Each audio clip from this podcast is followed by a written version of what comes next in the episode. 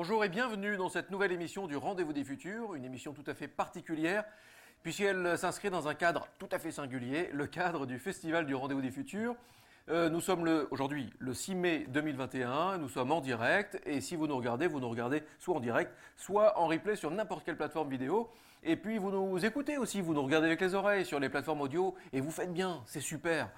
Euh, je vous présente ou pas euh, Nils qui m'accompagne depuis 11 ans euh, euh, dans ce projet au long cours. Et nous sommes rejoints à bord de cet équipage euh, au long cours des Rendez-vous des Futurs. nous sommes rejoints par les joyeux équipages de la JD Carré, de Triple C et du Cube, les coproducteurs, tous ensemble les coproducteurs de cette émission. Aujourd'hui, nous allons nous intéresser à, au nudge et à l'éthique des algorithmes. Alors dit comme ça, je vais poser des mots-clés là comme ça euh, sur la table. On va parler euh, éthique, donc on va parler robot, on va parler data vision, on va parler design, on va aussi parler de Napoléon. Vous allez voir.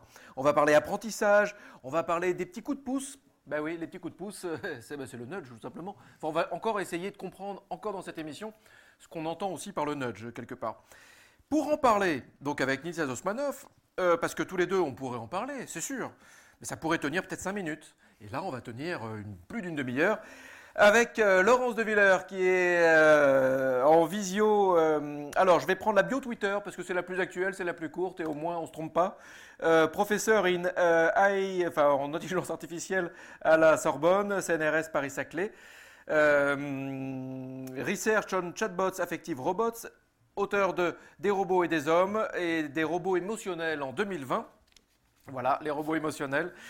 Euh, Laurence de Villers, Olaf Avenatti qui est avec nous. Bonjour Olaf. Alors Olaf, euh, vous, vous collaborez avec le studio Tout pour Plaire depuis très longtemps et vous avez développé votre propre studio depuis 2014. Vous créez des objets de communication, des parcours d'exposition, des sites web et des applications numériques.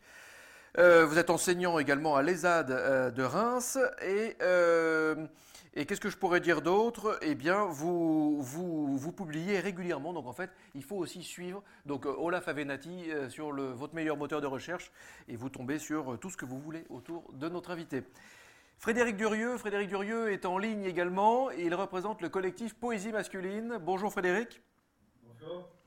Alors Frédéric Durieux, vous êtes artiste des nouveaux médias, vous êtes designer d'interactivité. votre truc à vous, et ça c'est aussi un des mots-clés qu'on va explorer, la poésie algorithmique. Euh, vous êtes auteur, développeur, programmeur. Euh, on va aussi parler de peinture algorithmique. Bref, il y a beaucoup de concepts qu'on va détricoter ensemble. Et euh, je ne m'octroie pas la première question puisque je la donne à Niels Osmanov, président du Cube. Bonjour, merci beaucoup d'être avec nous. Alors, vous interrogez tous les trois, chacun à votre manière, sur l'éthique de votre technique, de vos pratiques on sait tous aujourd'hui que la fabrique du consentement et la fabrique de l'ignorance euh, sont considérablement euh, amplifiées par le numérique, les réseaux sociaux, les biais, algorithmiques, les fake news, etc. Et euh, vous travaillez à développer l'esprit critique, à faire évoluer les comportements vers une société plus éthique et responsable. Alors, on va démarrer avec Olaf Avenatti. Euh, Éloi l'a dit, vous êtes spécialiste de la data vision, le design de la donnée. Euh, qui nous permet aujourd'hui de lire le monde autrement. Euh, peut-être euh, pour planter le décor, c'est quoi cette discipline? À quoi sert-elle? Et peut-être un ou deux exemples qu'on pourra peut-être même un peu afficher. Donc la, data vision, ça s'appelle aussi, on appelle aussi la data visualisation, la visualisation d'informations. Ça consiste en fait à essayer de donner une forme visuelle synthétique et immédiate à des phénomènes complexes qu'on sait décrire et quantifier, qu'on sait décrire par les nombres principalement. Donc la plupart du temps, des ce sont des statistiques qui doivent être en fait euh, mises en scène euh, de telle façon que les tendances qui sont à l'œuvre à l'intérieur des jeux de données euh, puissent émerger et être visibles et perceptibles. Et au travers de cette perception, on attend, on attend une chose principalement, il me semble, en tout cas moi c'est ce que je cherche dedans, c'est la capacité d'ouvrir une conversation autour de ces réalités chiffrées, une conversation qui fait qu'on on, dépasse la sphère euh, des, experts et que les experts peuvent dialoguer avec des gens qui ne sont pas experts, mais en constatant ensemble les mêmes faits. Voilà, donc c'est une sorte de terrain de discussion, la data visualisation, selon moi. Et, vous dites, il faut regarder les données brutes parce que ce qu'on ne voit pas, on ne le ressent pas. Donc c'est une forme de médiation des données, comme vous l'avez dit, pour les rendre accessibles à des non-experts. c'est, je crois que quelqu'un appelait peut-être la simplicité.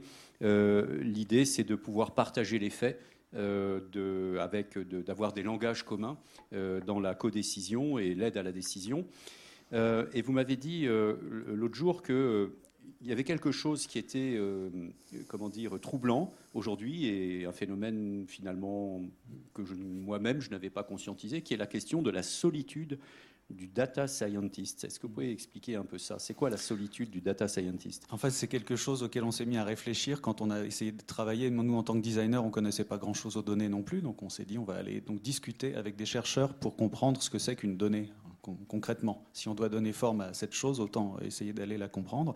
Et en fait, on s'est rendu compte euh, en chemin que euh, en fait, les personnes qui travaillent les données sont assez solitaires en fait, dans leur façon de penser, parce qu'en en fait, elles, sont dépositaires d'une expertise. Cette expertise, elle n'est pas évidente à partager avec des gens qui ne la partagent pas, enfin, je veux dire, qui n'ont pas cette pratique. Et, et, euh, euh, et, on peut se retrouver parfois, où, disons, il y a un effet, un effet de bulle qui se crée, c'est-à-dire les experts entre eux peuvent parler de choses très complexes autour des algorithmes. Et euh, les algorithmes, après, présentent des résultats. Et parfois, un non-expert a plutôt tendance à essayer de se raccrocher à des résultats d'algorithmes plutôt qu'à essayer d'envisager ce qui les produit, ces résultats. Et, euh, voilà, donc on, on s'est mis à imaginer que peut-être euh, le développeur, le data scientist, le data ingénieur, il était seul à prendre pas mal de décisions, en fait. Euh, formatives, des décisions qui donnent de la forme, des décisions qui transforment. Performatives, oui, tout à fait. tout à fait. Alors j'ai envie de, demander à Laurence de Villers euh, de, rebondir, enfin de donner son point de vue sur cette question de la solitude du data scientist. Est-ce que, est que vous partagez ce point de vue? On parlera de votre travail après, hein, mais déjà juste sur cette question-là, comment euh, est-ce que c'est quelque chose que vous avez vu, vécu, ressenti? Vous qui travaillez beaucoup avec les algorithmes, je précise, pardon.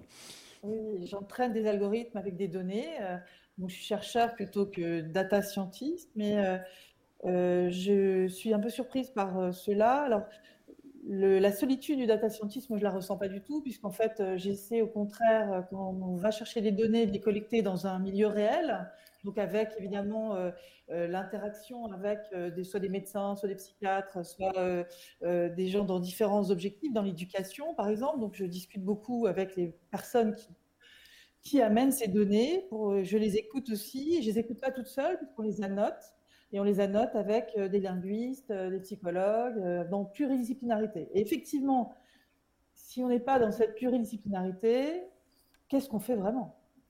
La notation de ces données, qui sont des données sensibles d'interaction des machines ou euh, des données euh, caractérisant des domaines qui viennent des traces des humains, nécessite d'être prise en compte en pluridisciplinarité. Alors, ce que je lis à travers le mot solitude du data scientist, c'est qu'effectivement, c'est peut-être le cas chez les industriels euh, de manquer d'enrichir en fait euh, les équipes, mais c'est pas ce que j'avais entendu aussi. Alors peut-être que c'est aussi un, mouvement dynamique que je perçois maintenant, qui n'était pas avant euh, tellement aussi marqué, mais j'ai l'impression que les industriels ont aussi compris qu'il fallait trouver des partages sur les données plus, plus importants actuelle. D'autre part, les industriels comprennent aussi qu'ils n'ont pas assez de données par rapport aux géants du net, par exemple, et qu'il faut mutualiser. Cette mutualisation aussi, c'est une réflexion autour de ces données. Et le JDPR, c'est-à-dire euh, l'idée d'avoir des droits autour de la privacy des, données, euh, nous amène aussi à des réflexions euh, à la fois sur la régulation législative, mais aussi sur l'éthique des pratiques. Et on voit foisonner partout des guides sur la façon de bien travailler les données. Et je pense que ça, c'est des qu'il faut amplifier. Je ne dis pas que tout est bien fait, hein. donc je, suis d'accord qu'il faut alerter, mais il ne faut pas non plus euh, dire que ce n'est pas un mouvement. Voilà. Alors, vous travaillez au CNRS sur, l'a dit, sur euh, euh, l'IA et vous travaillez sur l'éthique des algorithmes, les, algorithmes qui servent à animer les agents conversationnels, les chatbots, les robots émotionnels ou encore les poupées humanoïdes. Vous regardez tout particulièrement ces aspects-là. Euh, parce que ces euh, technologies entrent de plus en plus dans nos vies et euh, détectent de mieux en mieux nos émotions. Est-ce que vous pouvez en dire quelques mots Et je remontre votre livre, donc Les robots émotionnels, ces machines qui pensent et qui rentrent dans nos vies. Non, non, non, elles ne pensent pas du tout. Ce sont des machines qui euh, vont utiliser les modules d'intelligence artificielle, c'est-à-dire d'apprentissage machine, c'est-à-dire qu'on leur fournit des données et on leur fournit le résultat. Et ils trouvent la fonction qui permet de passer du signal brut à euh, la donnée euh, sémantique, hein, qui peuvent être des émotions. Alors vous imaginez bien la pauvreté, si vous voulez, de la des connaissances qu'on donne à la machine. Ce sont des mécanismes avant tout euh, qui performent très bien, qui donnent des résultats intéressants, mais qui sont difficilement euh, euh, explicables. On ne sait pas quelles sont les causes pour arriver à un certain résultat. Et c'est ça la vraie tension. C'est-à-dire qu'il faut bien comprendre que l'éthique a tout à jouer. Il faut arriver à trouver les frontières de ces systèmes. Ce sont des, enjeux de recherche. Il faut arriver à bien calibrer les bases de données qu'on utilise parce qu'elles peuvent être euh, discriminantes. Hein, évidemment, c'est pas peu souhaitable. Il faut bien comprendre l'usage qu'on va faire des résultats, donc il faut être en conscience d'eux. Et à travers les agents conversationnels, j'ai beaucoup travaillé sur les données réelles dans des contextes real life, comme par exemple assister des personnes âgées dans des EHPAD. J'ai fait des tests à Broca avec des gérontologues sur euh, le grand âge, l'Alzheimer et des interactions avec ces machines. Et je me suis rendu compte de la forte possibilité de manipulation euh, de ces systèmes, euh, pas par des manipulations directes la plupart du temps, mais par des incitations à faire, ce qu'on appelle les coups de pouce, le nudge. Et donc ce nudge à travers les objets qui nous parlent est important à comprendre.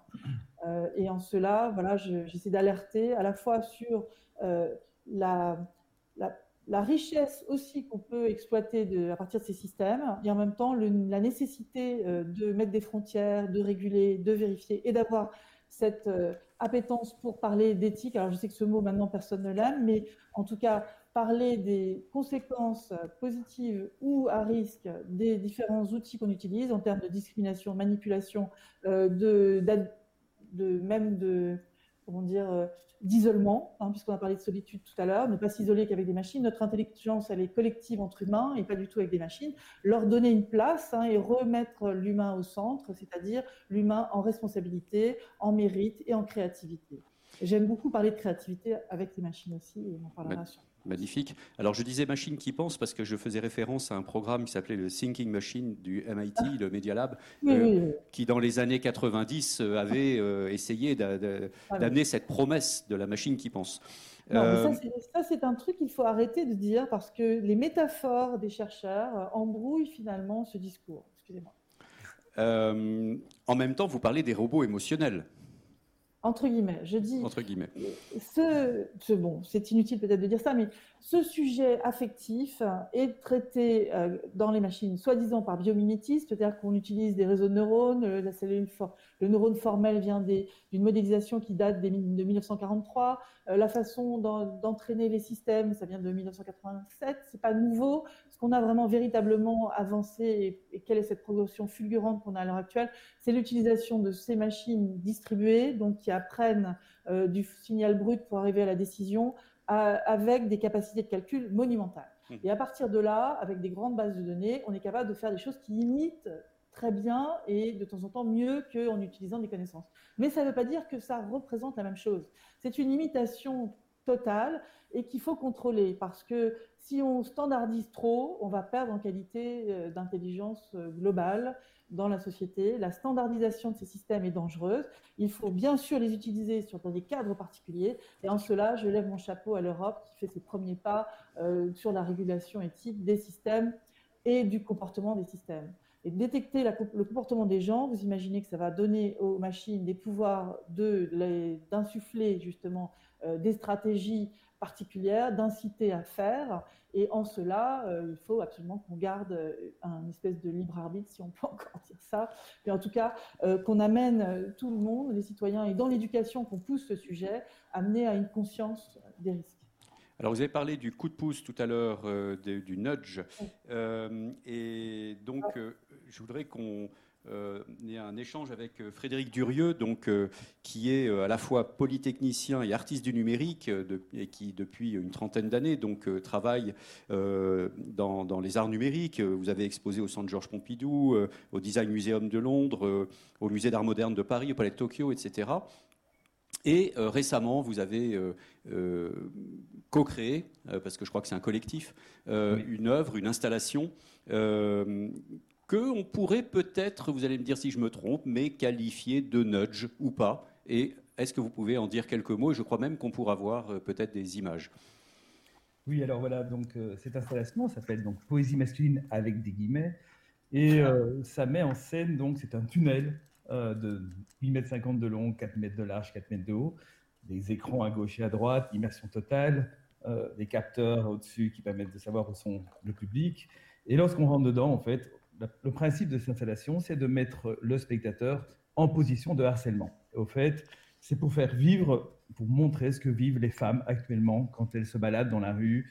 Euh, c'est quasiment courant, permanent maintenant pour les jeunes filles et les, filles un peu, un peu belles. elles osent plus s'habiller, elles osent faire des détours pour ne pas avoir euh, ce harcèlement. Et donc voilà, l'idée, c'est dans ce tunnel, on, y met donc euh, du public, principalement des hommes, donc, hein, et ils, ont cette, vivent l'expérience qu'une femme vit en permanence euh, tous les jours dans la rue. On va peut-être voir quelques images, mais je crois que on va peut-être voir euh, quelques images, mais je crois que les images ont du son.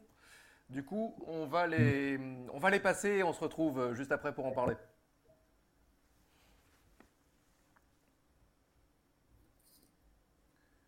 Beaucoup de son, cela dit. Je rêve quoi En fait, elle est en train de mater comme je la mate, quoi. Ah, mais il y a bon, là, il y a bon. Eh, mais là, je peux pas, je peux pas lâcher l'affaire. Ah, il y a quelque chose là. Ah, il faut que je l'attrape, c'est clair, c'est clair. Ah, les yeux qui crient braguette là.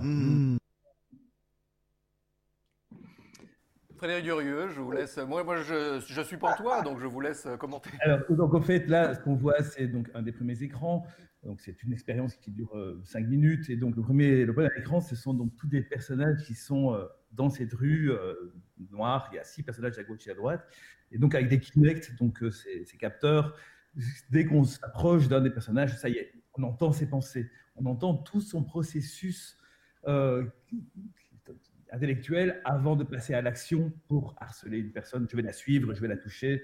Et donc petit à petit, on, se balade comme ça et c'est crescendo, en fait, c'est de plus en plus, euh, plus en plus fort. Puis on passe dans d'autres écrans, et on rentre dans une sorte de cauchemar. Euh, et ça se termine par un sorte de bouquet final où il y a euh, des visages de femmes très stylisés avec notre art, un peu comme celui qu'on voit derrière moi et en flash. Et une, femme qui crie Je suis ta mère, je suis ta sœur, je suis ta fille, je suis. Je pourrais être n'importe qui des gens que tu connais dans ton entourage, donc ne fais pas ça. Et donc, voilà, on, y met, pour l'instant, c'est en phase prototype. On a quasiment terminé. Il nous manque euh, quelques fonds pour finaliser le projet. Mais euh, on y met beaucoup de personnes dedans, des hommes et des femmes.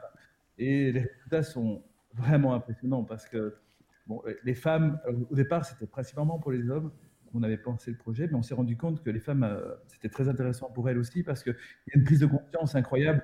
Beaucoup de femmes pensent que c'est de leur faute, en fait, qu'elles se font harceler parce qu'elles sont habillées comme ça. Euh, et au fait, euh, on a souvent des témoignages, quand elles sortent de la station, elles, se mettent à pleurer, elles se disent, mais en fait, toute ma jeunesse, je me suis mal habillée, j'ai fait des détours, euh, et au fait, c'est pas de ma faute, je viens de comprendre que c'était pas de ma faute. Et, les garçons qui, les accompagnent ils disent, mais c'est vraiment ça que tu vis, mais j'en reviens pas.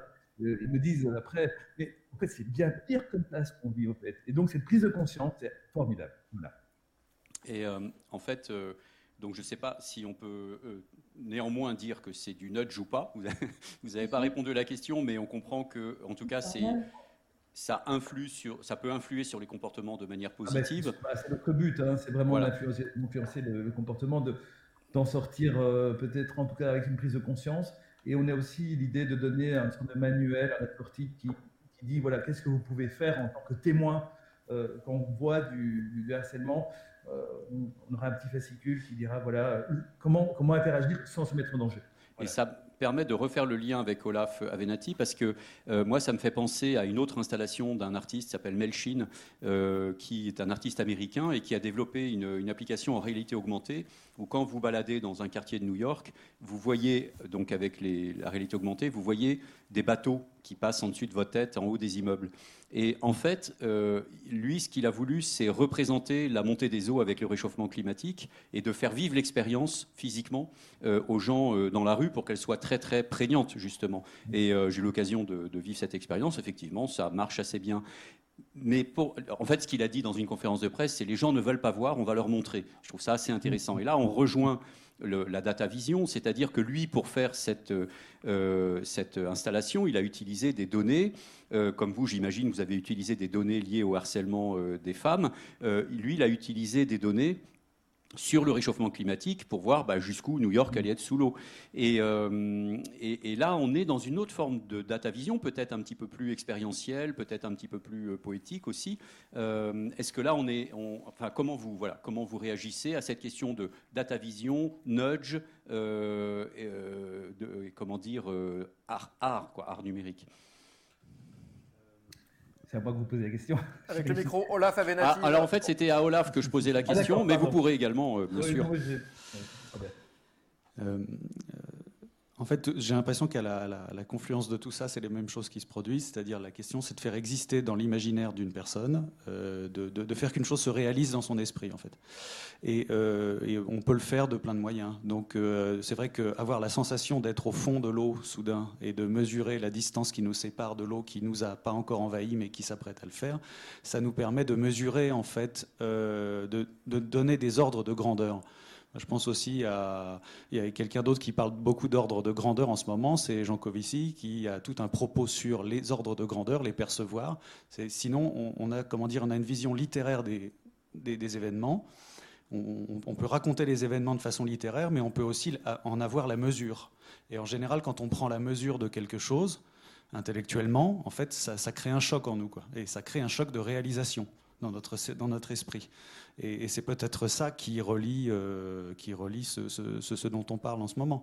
C'est euh, euh, si je peux mesurer, si je peux mesurer le, la, si je peux prendre de la distance par rapport à la parole de quelqu'un qui, qui, qui moleste en pensée une femme, bien sûr que ça réalise quelque chose dans le processus de pensée qui est à l'œuvre. Euh, quand, je, suis en train de regarder euh, une data vision, ce qui se produit également, c'est que en fait, euh, dans mon regard, dans la spatialisation des choses, je peux avoir une mesure des phénomènes, mais qui se passe cette fois-ci dans le plan. Euh, qui est, quelque chose qui fait plus appel à, nos capacités préattentives du regard. Donc c'est aussi quelque chose qui est, euh, qui est, comment dire, une perception instantanée et très puissante en fait, hein, qui a lieu et qui nous permet de, d'avoir une prise de conscience. Moi j'ai envie de dire mesure, plan Napoléon. Ah, bah ah oui, pourquoi pas. Et pourquoi? Pourquoi Napoléon? Pourquoi on en parle de Napoléon? Eh ben, euh, on, a eu cette conversation avec Niels sur quelques exemples qui illustraient la data visualisation et il se trouve qu'en France, on a un des fondateurs de la discipline euh, au milieu du, du, du, 19e siècle, qui s'appelle Charles-Joseph Minard, euh, un ingénieur, qui s'est beaucoup intéressé à la représentation graphique des statistiques. Et il a essayé de représenter la, la campagne de Russie en data vision, en une seule image. Et donc la, campagne de Russie, si vous vous souvenez de vos, cours euh, euh, au lycée, euh, on vous dit, voilà, l'armée est partie et puis la, a fait la guerre en Russie, il y a eu un siège terrible, un hiver terrible, et presque tout le monde est mort. Et en fait, on en a comme ça un récit qui est un récit d'une catastrophe. Mais en fait, c'est quelque chose qui est un petit peu difficile à, imaginer, en fait, réellement, ce que c'est. Ce que et donc, ce que fait Charles-Joseph Minard, c'est qu'il fait une enquête euh, dans les registres de la, de la médecine militaire, notamment, dans les registres militaires, et il va comptabiliser les décès et leur lieu, et où est-ce que ces décès sont arrivés. Et il essaye de faire, donc en fait, on voit bien le travail de fourmi que ça représente en même temps et d'enquête. Et donc il crée une image. Euh, l'idée qu'il avait à l'époque, c'était de dire une épaisseur dans un fil peut exprimer une quantité. Donc si le fil est épais, euh, la quantité est importante et à mesure que le fil se réduit, euh, la quantité diminue, la quantité exprimée diminue. Donc il a fait des cartes d'émigration comme ça notamment, mais là il l'applique donc à cet aller-retour tragique. Donc en beige on voit le chemin aller et en noir, on voit le chemin retour de la campagne. Donc c'est temporel, c'est pas spatial. C'est aussi spatial puisque euh, à, gauche on est pseudo euh, à l'ouest, on est, hein, c'est la France, et à, droite c'est Moscou. Et on voit bien le corps expéditionnaire de l'armée qui est très épais au départ, en beige, et qui s'amenuise progressivement et qui a ce siège à Moscou. Et dans le chemin de retour, là, c'est vraiment euh, tragique. Et cette mesure-là de la quantité, en fait, voilà, c'est juste ça, ça, ça donne la mesure des choses. Donc et, ce qui est intéressant, c'est que ça se passe en un instant. C'est dans l'instant de la perception. il faut apprendre à, décoder l'image, il faut comprendre comment elle est faite. Et tout le problème du design dans, ce, domaine, c'est d'essayer de faire des systèmes de représentation qui soient pas trop compliqués, quoi, qui soient suffisamment. Comment dire C'est un équilibre précaire, puisque euh, si on est trop simplificateur, on dégrade les données. Et si on est trop complexe, on n'arrive pas à, rendre assez évident les tendances qu'on essaye d'exprimer. Donc euh, euh, c'est un, un, équilibre précaire qu'il faut tenir quand on fait de la euh, ce que ce appellera après de la transformation, c'est-à-dire le, le, travail de, de Charles Joseph Minard, qui c'est d'être un transformateur de l'information euh, statistique pour lui donner une forme. Il la transforme littéralement, il, en déplace la forme. Et une fois que la forme est devenue visuelle, là, ça ouvre d'autres possibilités, notamment la possibilité de la perception immédiate. On le voit effectivement, une data vise, c'est vraiment un terrain de discussion, comme on le disait tout à l'heure. Un vrai terrain de discussion, on peut rester comme ça pendant euh, très longtemps sur une data vise pour en parler et pour euh, confronter un peu tous nos, toutes nos perceptions. c'est le moment d'une résonance. Une résonance, c'est un court extrait d'une précédente émission, ce qui nous permet bah, de, voyager un petit peu dans le temps, nous aussi, dans nos 11 années de Rendez-vous des Futurs, puisque nous sommes dans une ambiance festival. Euh, Serge Tisseron était venu nous voir il y a quelques années, c'était un autre temps euh, pour l'émission, vous allez voir graphiquement, euh, vous allez le voir. On se retrouve juste après et on continue de discuter ensemble.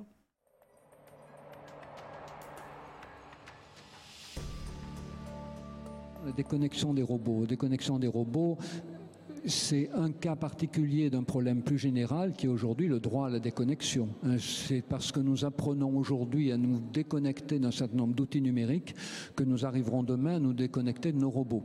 Et ça sera beaucoup plus difficile d'ailleurs, puisque comme le disent certains chercheurs, il arrivera très vite un moment où le robot saura nous convaincre avec des paroles adaptées, avec des intonations convaincantes, avec d'excellents arguments, que nous aurions bien tort de le déconnecter. Donc si nous ne nous sommes pas habitués à débrancher nos outils, numériques actuels, nous n'aurons aucune chance de pouvoir lutter contre le pouvoir de persuasion des robots et les débrancher. Donc on voit bien à ce moment-là qu'il euh, n'y a pas à attendre la révolution robotique pour savoir comment nous comporter, mais que tous les pas que nous faisons aujourd'hui pour gérer la révolution numérique, on peut l'appeler autrement les bouleversements numériques, nous rapprochent du moment où nous saurons bien gérer les bouleversements de la révolution robotique. Donc notre apprentissage avec les robots commence dès aujourd'hui, même si nous ne sommes pas encore confrontés aux robots.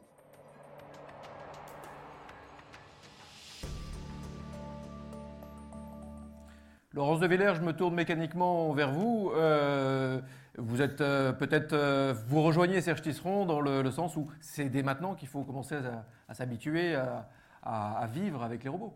Oui, on se connaît très bien avec Serge Tisseron puisqu'on s'est rencontrés la première fois quand il travaillait et moi aussi dans un comité autour de SoftBank robotique, c'est-à-dire que euh, moi j'ai travaillé pendant 8 ans sur euh, l'interaction de ma machine avec ces petits Nao et puis ensuite Pepper et d'autres robots qu'ils ont fait. Et il était euh, aussi assez, que, assez souvent impliqué où on lui posait des questions. Mmh. J'ai les mêmes euh, avis, si ce n'est que euh, je connais plus la technologie et donc euh, j'ai l'impression que c'est bien plus large, que c'est pas l'histoire de robots là. Le robot, c'est le fantasme qui nous arrive des mythes, etc. Mais c'est les algorithmes, quoi. Voilà. Non, mais si vous regardez maintenant ce qui se passe, est-ce que le ciel étoilé est un vrai ciel étoilé? Est-ce que finalement les satellites envoyés par Elon Musk ne sont pas aussi des étoiles? Où est la perception du réel, d'une certaine vérité? Y a-t-il encore une possibilité de savoir si c'est réel ou pas? On va aller vers des frontières comme celle-là. avec fort intérêt pour l'éducation, hein, je suis d'accord, avec aussi fort risque sur la manipulation en fonction de ce que l'on fait. Hein. Est-ce que bon, j'ai aussi expérimenté la réalité virtuelle pour prendre conscience, je pas, de j'étais un arbre, j'ai flambé dans une forêt, voilà, pour faire attention à l'environnement. Euh, c'est fort impactant. Euh, je sais que c'est des outils qu'on utilise aussi euh, pour plein d'aspects, pour prendre conscience des, choses, mais comment sont-ils conçus? Qui va les concevoir? Et pour quel but? Si le but est évidemment de prendre conscience, d'éduquer, de faire un bien-être pour tous, c'est bien. Si c'est juste utilisé sans qu'on sache comment c'est fait, quels sont les sous les technologies ou les concepts manipulés. Hein. Le nudge, qu'est-ce que c'est par exemple? C'est une théorie, qui vient de l'économie comportementaliste. C'est un prix Nobel qui s'appelle Richard Toller qui avait proposé cela en 2010, enfin qui a été prix Nobel en 2017, qui a écrit bien avant sur le fait que dans le design qui nous entoure, on peut nous manipuler. Je vous donne un exemple hyper simple. Je veux réserver une chambre d'hôtel et je vois une petite ligne rouge qui apparaît en dessous qui me dit 25 autres personnes veulent réserver cette chambre. Paf, je la prends.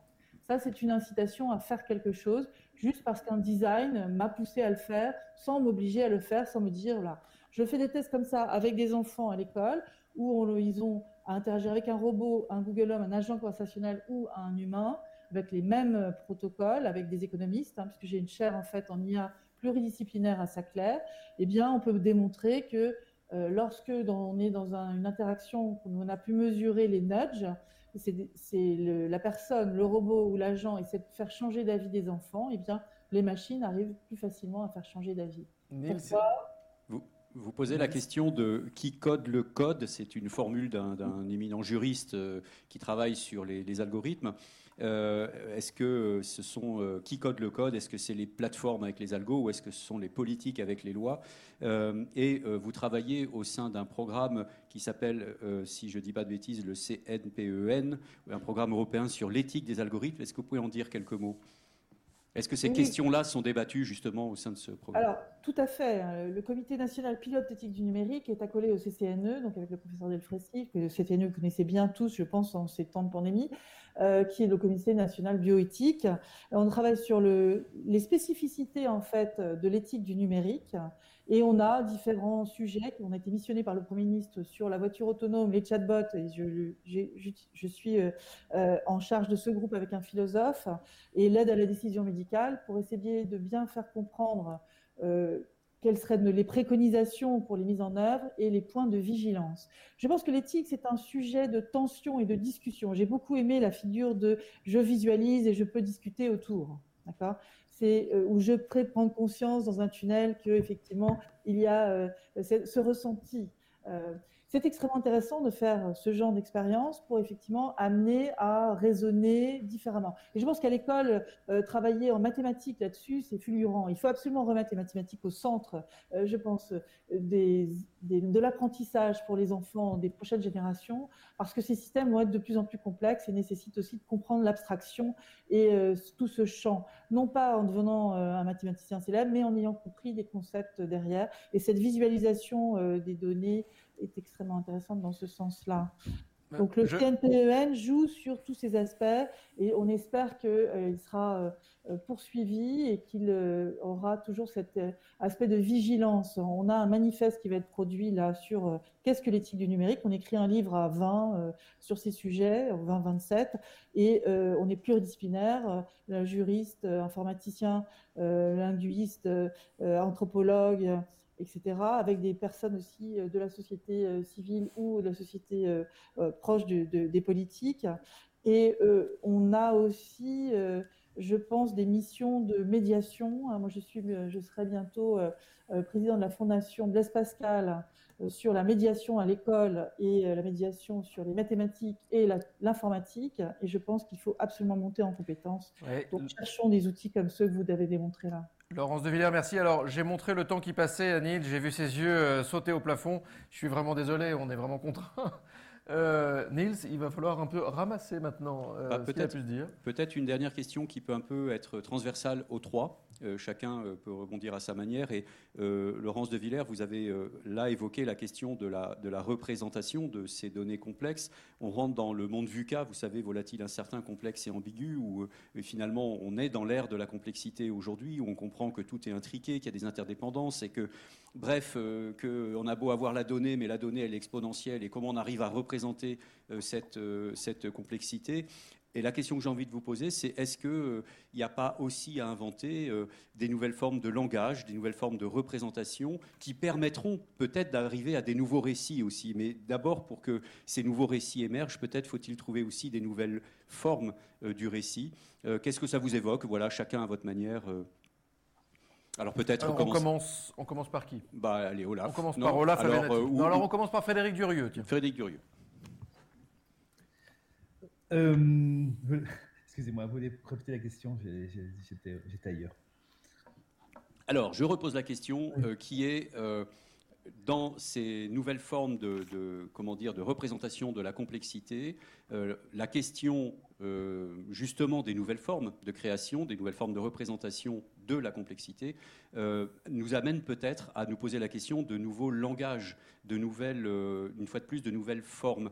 Vous, en tant qu'artiste, quand vous faites, par exemple, quand vous avez créé cette installation, euh, j'imagine que euh, la manière de la, raconter, la manière de, euh, représenter la question euh, que vous posez sur le harcèlement euh, est une question qui était au cœur de votre euh, recherche. Euh, Est-ce que vous pensez que de nouvelles formes de langage vont apparaître avec euh, euh, le numérique pour répondre à cette question de la complexité? En tout cas, je l'espère, parce que comme le numérique est de plus en plus présent dans notre vie, euh, si le numérique pouvait aider à changer certains mauvais comportements que notre euh, civilisation a, ce serait formidable. Mais personnellement, je pense que l'effet, le, numérique, l'intelligence artificielle, malheureusement, à terme, va prendre le dessus. Et euh, je ne suis pas certain qu'on aille dans une, une direction euh, très favorable pour l'humanité. C'est ma, c'est ma conviction. Mais euh, oui, ben, en tout cas, maintenant, moi, c'est ce que nous, ce qu'on essaye de faire là avec notre installation. On essaye de changer les comportements et je pense qu'il y a moyen de faire des, des expériences qui fonctionnent dans cette direction-là. Voilà. Merci Frédéric Durieux. Olaf Avenatti? Euh, j'ai- J'ai j'ai plus de chance que vous parce que j'ai eu deux minutes pour réfléchir à la question. Et en fait, voilà ce que je, ce que je me, il me semble en fait que en fait l'informatique a trouvé ses formes dans les années 70-80 avec euh, l'informatique, enfin avec euh, la forme de, l'ordinateur personnel. Et ça, ça a permis euh, au monde entier en fait de commencer à pratiquer de l'informatique sans pourtant devenir informaticien. Donc ça a créé un rapport comme ça un peu organique, intéressant, à une grande échelle. J'ai l'impression qu'aujourd'hui, finalement, il y a quelque chose qui la question se rejoue. Mais la question n'est plus d'être en mesure collectivement d'opérer des outils qui comportent de l'informatique, puisque ça maintenant on a, cette éducation aux interfaces, on sait, manipuler en fait des outils. Mais par contre, euh, on peut-être que euh, on s'est retrouvé aussi très fasciné par cette manipulation et qu'on a perdu de vue un peu l'idée que en fait l'informatique c'est un outil qui sert à faire quelque chose, qui doit nous amener quelque part. On doit s'en servir pour faire des choses. Et pour l'instant, on est un peu, j'ai l'impression qu'on est plutôt dans une tendance où on, est en train de, disons, de jouir de la puissance de cette mécanique qui fait que les choses arrivent avec apparemment sans effort. Et donc moi, j'aurais tendance à dire que s'il y a des formes à trouver demain, c'est des formes qui sont qui, euh, qui nous remettent en contact avec la complexité des processus, qu'on comprenne que en fait euh, tout est formatif, toute forme produit de la transformation et que tout ça a des conséquences. Voilà. Et donc euh, je pense qu'il faut que, ça...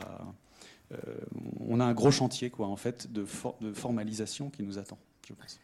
Et enfin, le dernier mot reviendra à Laurence de Villers. Vous avez eu 4 minutes pour ré- réfléchir à la question et avec une réponse en une minute. Challenge. Je suis tout à fait d'accord avec ce qui vient d'être dit. En tout cas, euh, s'il y a un nouveau champ à jouer sur lequel euh, il faut remettre plus d'humanisme Et euh, les tendances actuelles, je suis d'accord, vont plutôt vers euh, l'économie à tout va, sans euh, prendre en compte ces enjeux et ces risques. la dépense énergétique derrière, l'utilité, c'est le facteur premier. Hein. Comment on pourrait dire que telle chose est utile Qu'est-ce qu'elle apporte? Donner du sens. Il faut absolument donner du sens plutôt que faire des logiciels invisibles qui nous séduisent et qui ne servent à rien, si ce n'est qu'à prendre du temps, de l'attention.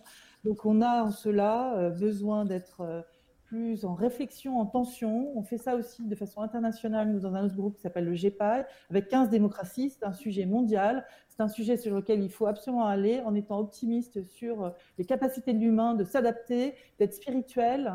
Et comme il est vulnérable, il a toujours eu des capacités de rebondir. Donc, je pense qu'on pourra avoir des outils de plus en plus intéressants avec des nouvelles formes de langage, de visualisation, pour mieux comprendre humain et le monde dans lequel on vit.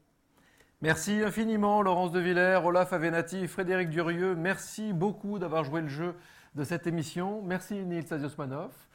Euh, on se retrouve bientôt évidemment. Cette émission a été préparée grâce au talent conjugué des équipages, euh, joyeux équipages de JD Carré, Triple C et du Cube. Bon, évidemment, si vous en avez vraiment euh, l'envie, aimez, commentez et ensemble, partageons le changement.